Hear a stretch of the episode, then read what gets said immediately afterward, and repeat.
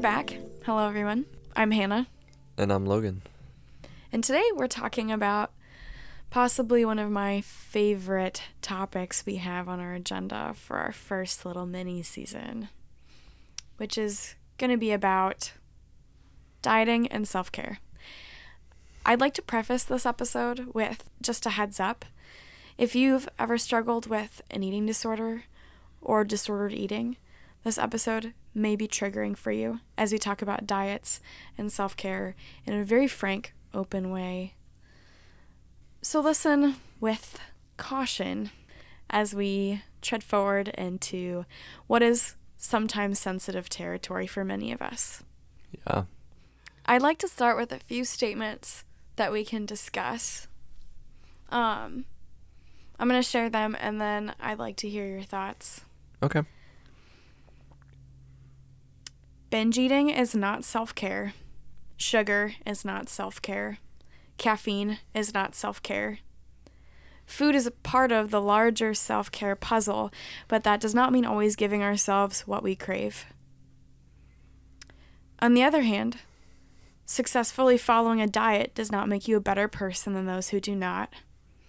Being thin does not make you morally superior to those who are not. Even being physically healthy will not make you happy unless it's part of a larger picture of a thriving human being. Eating responsibly is part of caring for yourself with kindness. Those are some pretty um, direct statements. I know that maybe how I guess how do you feel about those things? When I read those statements, how do they make you feel? What do they connect back to for you in your own experience with clean eating and food and self care or self spoiling. I don't even know how to describe it. um, yeah, I mean, I personally haven't ever really struggled with any sort of eating disorder, any sort of shame about eating or my body. Um, I know there are a lot of people out there who have. And so it's not necessarily something that I can personally relate with. Um, there's a lot of people's struggles that that I'm sure they better understand than I do. Mm-hmm. Um, so I don't want to pretend to understand what they've gone through, but at least for me, like most of these statements seem to ring pretty true. Um, binge eating is not self care. Uh, I guess seems pretty self explanatory at least in my perspective. Um, you'd think they're groundbreaking, or you'd think they're obvious, but to me, being able to write that is pretty groundbreaking. Yeah. Um, and I know that this isn't necessarily something you've struggled with, like I have, or other people maybe listening to this podcast. But that doesn't mean you don't have really meaningful things to contribute.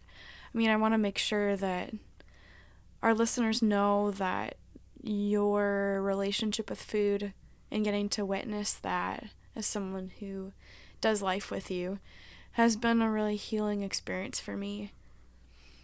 Um, when we first started dating, it was my first time not living at home in my entire life and adjusting to eating in a college setting, which was really stressful for me a lot of my stress is around people watching me eat or commenting on my eating, um, paranoia about other people's opinions about my eating, and the way you eat is really low stakes. And by that, what I mean is just that food doesn't have some kind of one meal doesn't have some kind of like eternal implication on your body or on yourself or even on like your life or who you are as a person. Food is really can be very high stakes for me. I can be very anxious about food and how important it is to eat well or not eat well.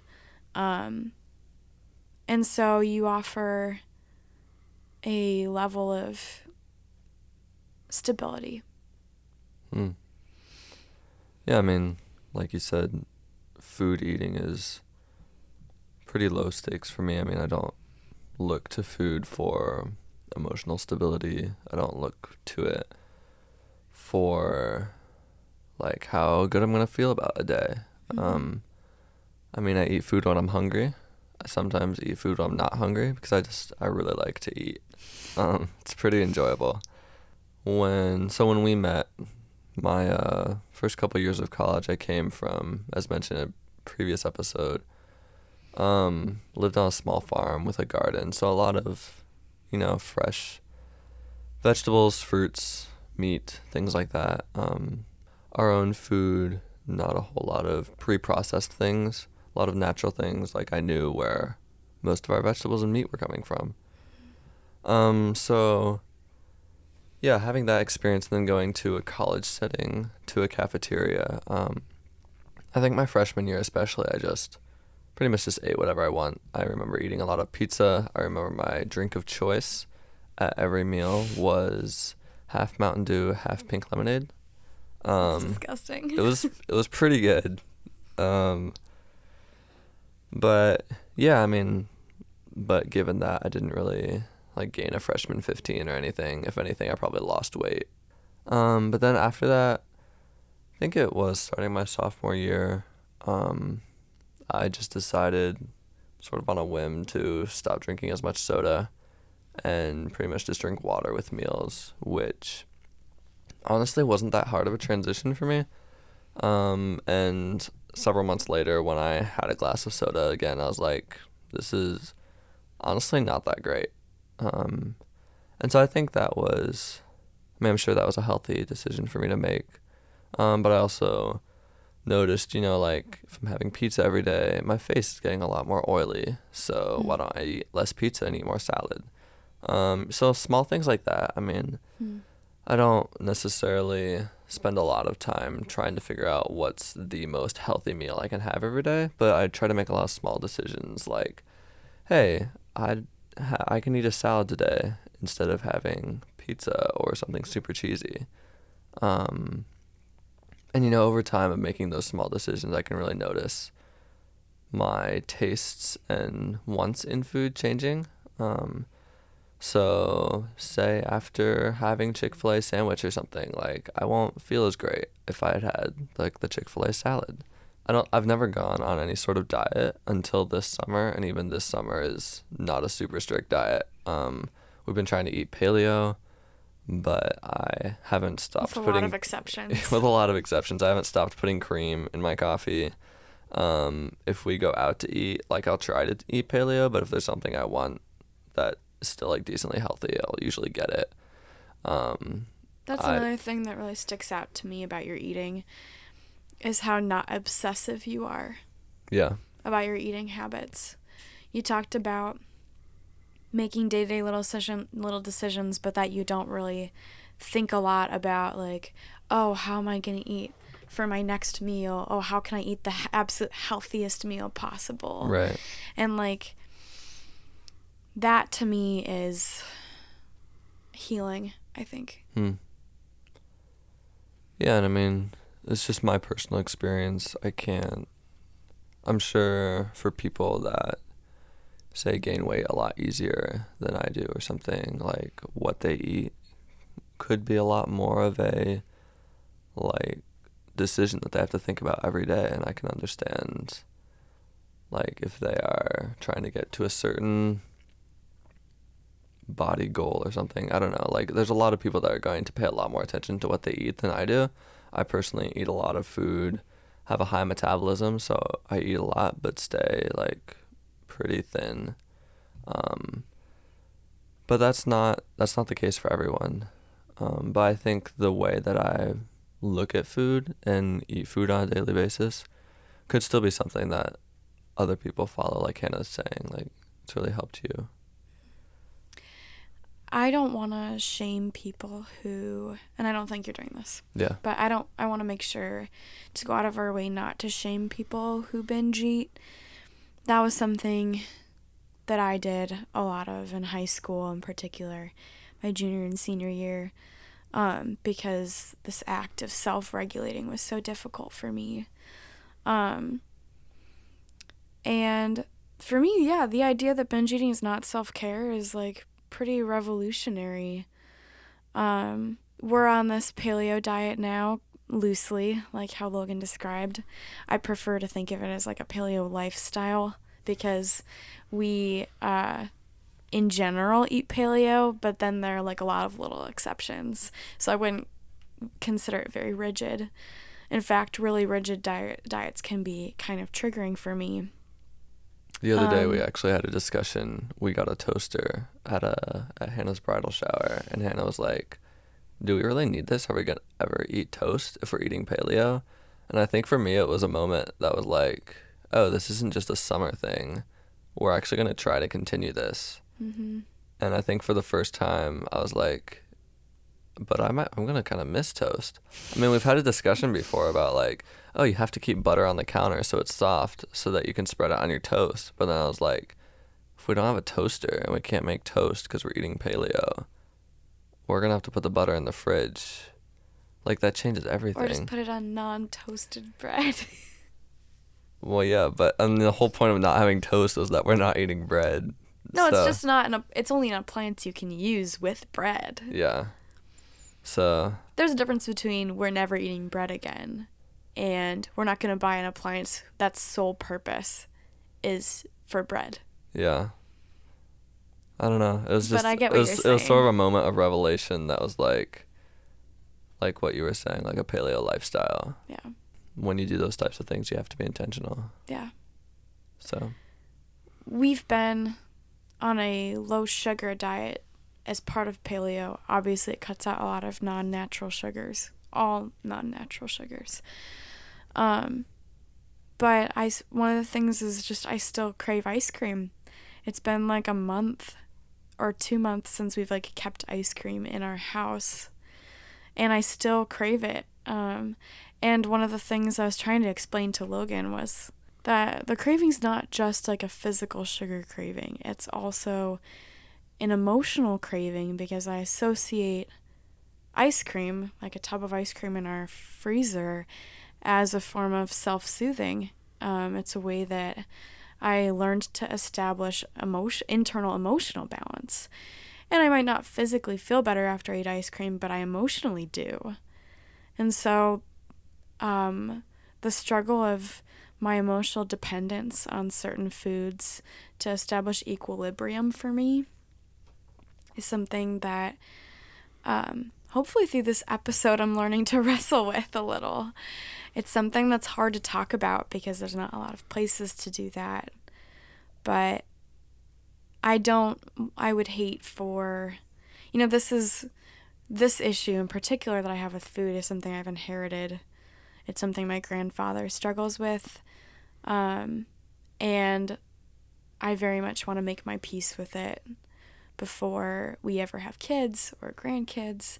Um, I wouldn't want food to be so tumultuous for them. In fact, in in the episode notes that we've written for this episode, I just wrote, "How do I bring joy back into food?"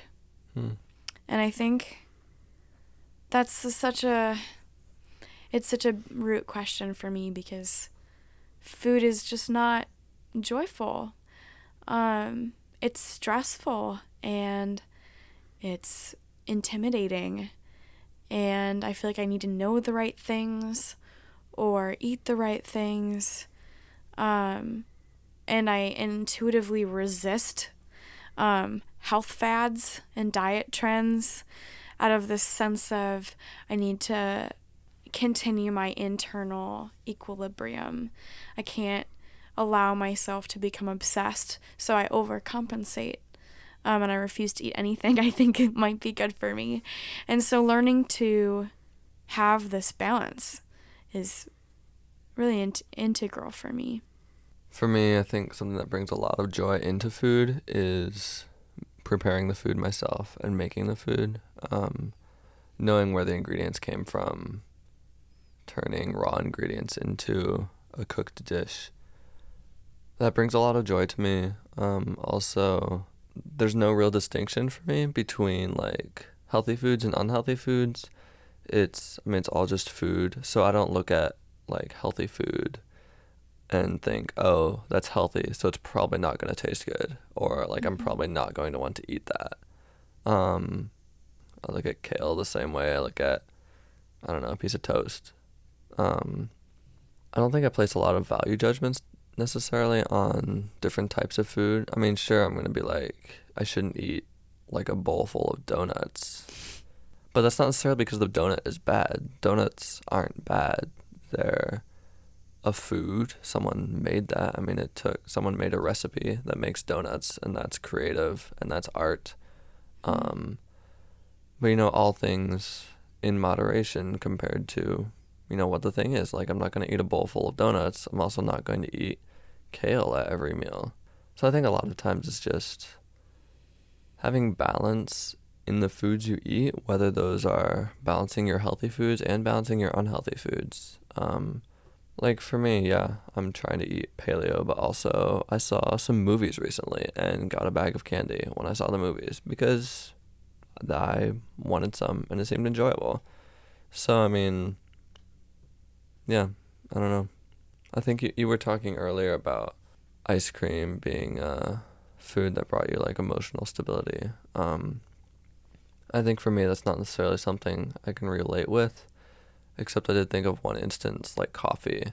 I wouldn't consider myself addicted to caffeine because I don't necessarily need the drug for, you know, daily living, but there's something about having a warm cup of coffee in the morning that just it's almost like part of my morning routine. I mean, I can go without coffee and have for several days before with no adverse effects, but it's become part of a lifestyle, and I could see how that could be considered like some sort of emotional Hmm. support. Like mornings feel better with a cup of coffee. Hmm.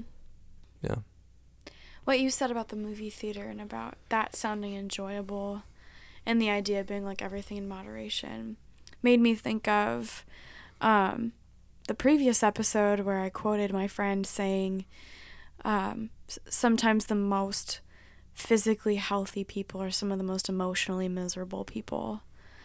Um, and I think what she was trying to get at by saying that, which I really resonated with, was this idea that to be a flourishing human being, um, to only focus on the physical as making you flourishing, whether that's if I could only lose 15 pounds, then I'd be happy, or whether it's if I just ate this, if I just went without dairy for a whole week, I would be happy and I would feel good about myself. You know, regardless of what that looks like for a person, this idea that moderation is a is a sign of an emotionally stable and healthy person. I I think it's kind of a chicken egg scenario. I think that it's hard to tell whether an emotionally stable person is willing to bend the rules of a of a healthy food lifestyle or whether bending the rules of a healthy food lifestyle makes you an emotionally healthier person. It's hard to tell.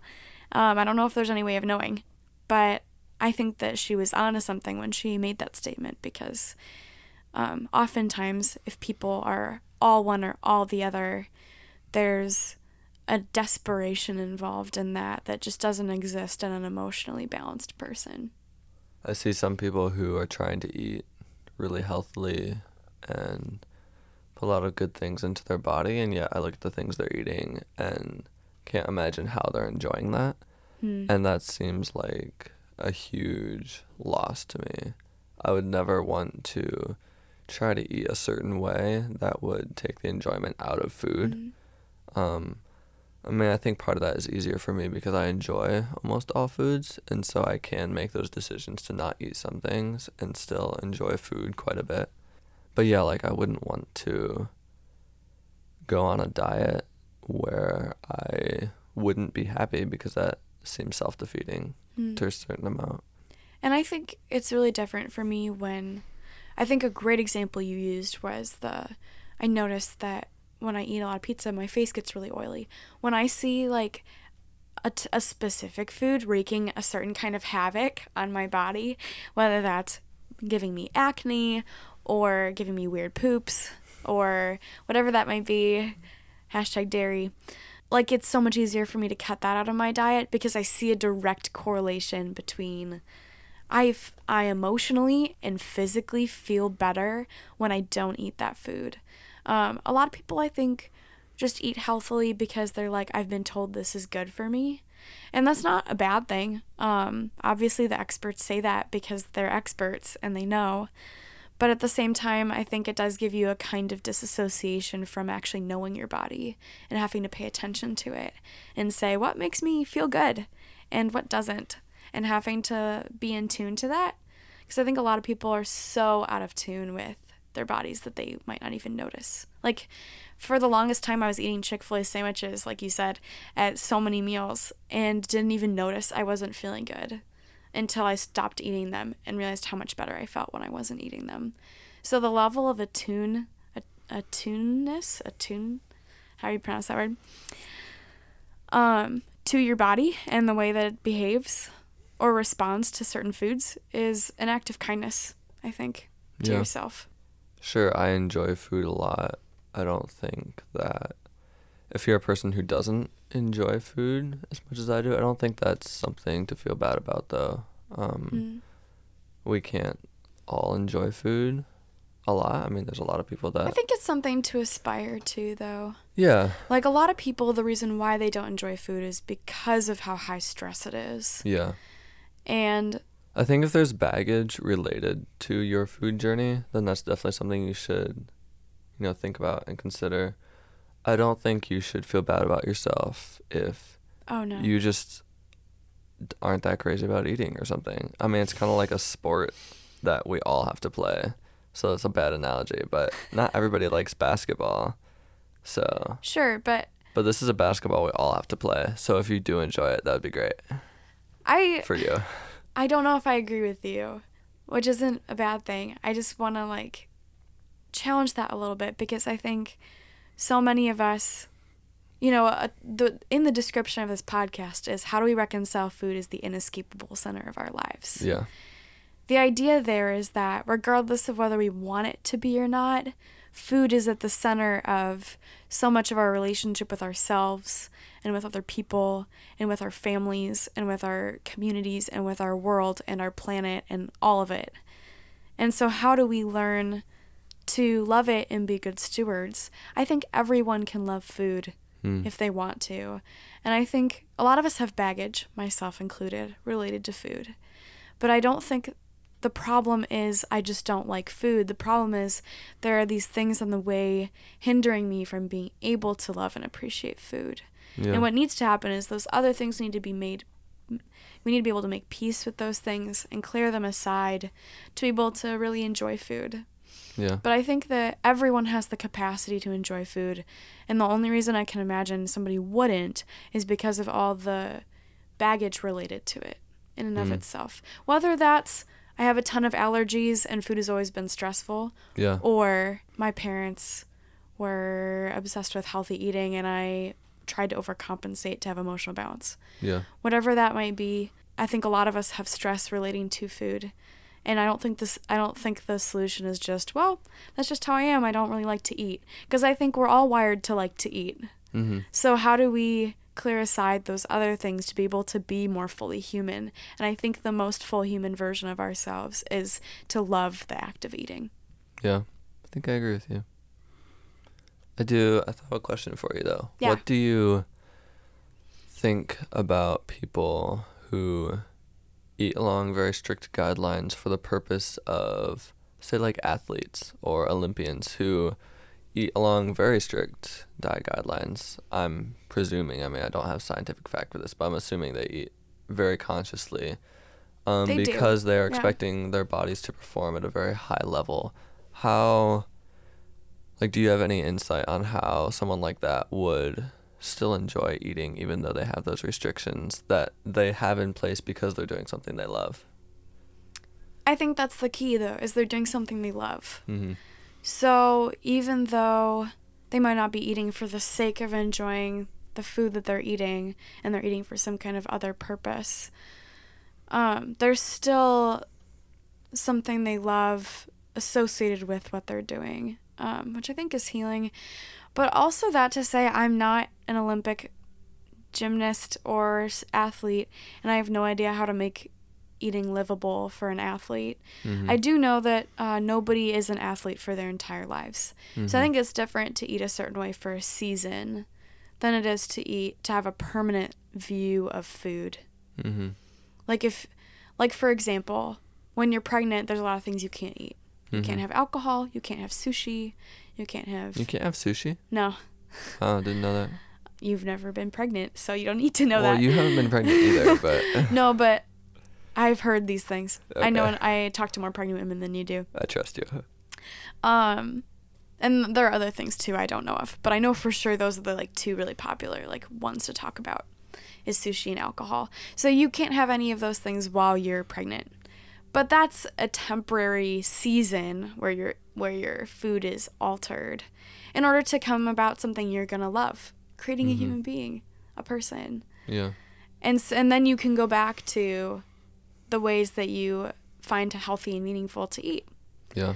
So I think it's different to have a seasonal circumstantial thing. Like I think, for example, people with allergies, that's circumstantial. It's for your whole life, but it's not your fault necessarily. But you can learn to love and enjoy food and make your peace with it while also having food restrictions. I think one of the big takeaways here is whatever you're doing or however you're altering how you eat food to not have it be motivated by shame. Yes. Um but like if you have a goal to lose some weight and you want to eat a certain way to do that, Absolutely. like I don't see a problem with that as long as yeah, as long as it's not motivated by shame necessarily. Or fear. Yeah, fear or fear. shame. I think if you're motivated by I love myself and I genuinely want to have a body I can thrive in and flourish in, and that looks like doing blank, then by all means do it. And that doesn't mean you can't thrive and flourish in your current body Yes. as well. I think it's uh yes. I think is a concept here of a goal you have for yourself that isn't motivated by what you think other people's perceptions are, Sure. but what you personally want for good reason. Yeah. So, And that goes back to saying th- being thin will not make you morally superior. One of the so I'm not I'm not big, but I'm also not like thin. I'm pretty solidly in the middle.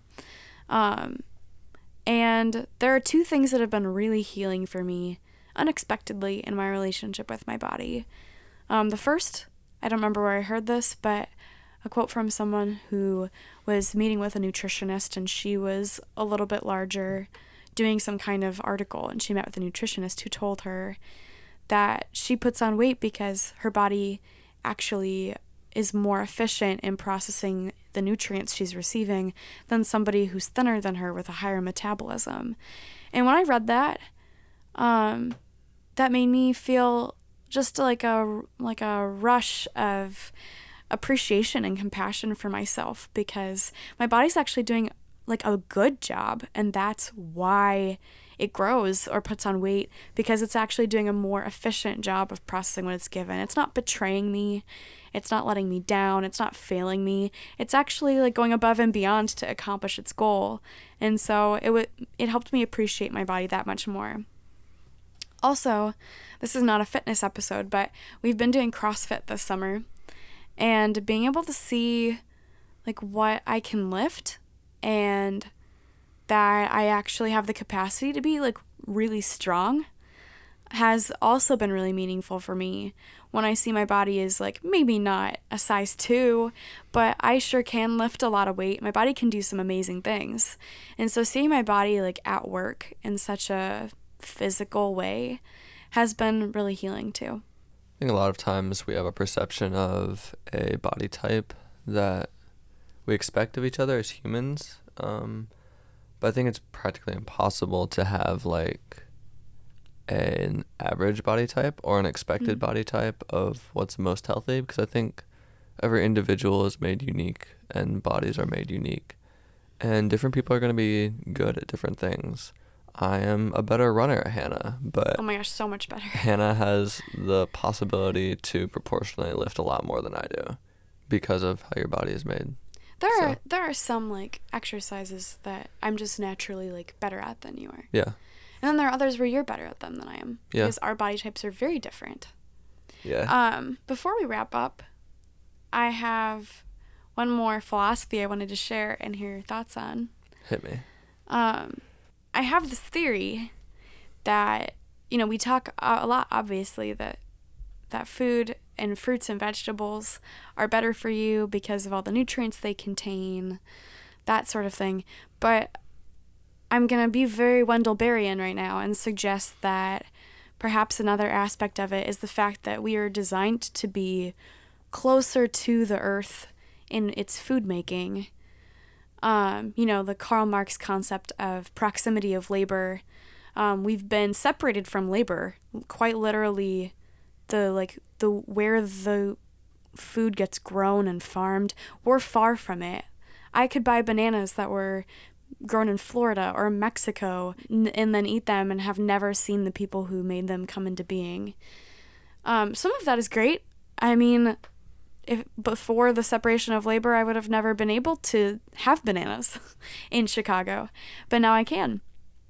But the I think aspect of that that's painful for us spiritually in ways we don't even cognitively think about is the fact that I think we're designed to be close to the making of that happen. I think that's why uh, farmers markets give us so much joy and being able to go to the store and pick out your food and go home. I think there's something sacred about that. Why we love to have gardens so much. I mean, part of it is it's cheaper, but part of it is also that we get to see our food grown and eat it and I, there's a study that's definitely been done. I don't have the numbers on it right now. That kids are more likely to eat fruits and vegetables if they were the ones who grew them. And so I think that's such a great testament to how wired we are to be connected to our food in a way that's not just stuffing it in our mouths and being done with it, but getting to see it come into being and have it be this kind of alive thing that we get to connect with. So I think that fruits and vegetables definitely have more nutrients, but they're also, I think, healing for us on an emotional, maybe even spiritual level. But I mean, what do you think? I mean, I think there's something to be said that the creation story places Adam and Eve in a garden at, in the beginning. Mm-hmm. Um, and for hundreds of years, our ancestors either farmed or were nomads. Um, we weren't created in cities with processed foods readily available. We were created in a way where we had to grow our own food, find our own food. Um, and whether that was out of necessity or whether that's because we were made to be close to our food and to enjoy that process, I don't know, but I think I think there's a lot of value in that. I can I can definitely see that. You know, that study that you mentioned that kids who grow their own food will be more likely to eat it. That definitely makes a lot of sense as someone growing up, having mm-hmm. gardens, having animals. Um, you grew up some, with a close proximity to the food, like yeah, I'm talking about. Yeah, there's something very satisfying about um, putting in the hard work to create something that you can consume, but know you are the reason that you're eating this right now. Mm. Um, and I mean, even if that's getting things from a farmer's market and cooking it yourself, like, it's so much more of a creative act when you have a part in it rather than just like warming up something from the store. Um, it's one of the many reasons I enjoy cooking and food, is for that. But yeah, I would, I would definitely agree with you. That feels like such a contemplative place to stop. Yeah. Like I feel like I want to just like sit in a garden now and think about all the all the things I could be growing if I wasn't sitting in the garden instead of growing something. Yeah. I just had a picture of you doing that and you look kind of like a Hindu goddess, but you know. what a great mental image. Thanks so much for listening. As always, you can find both of us on Instagram and Twitter my username at, on both places is Hannah Schaaf. And mine is Logan J. Evans. You can also hashtag any posts or tweets towards us with hashtag Foodology Podcast or email us with any questions, concerns, or recipes um, at foodologypodcast at outlook.com.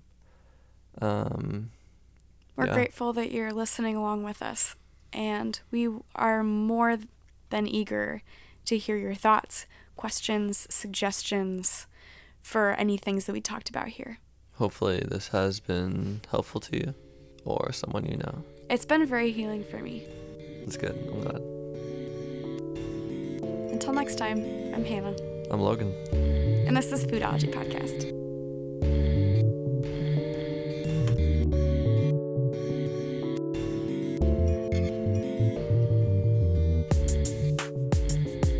Foodology Podcast theme music is by Jahzzar. Check him out on freemusicarchive.com.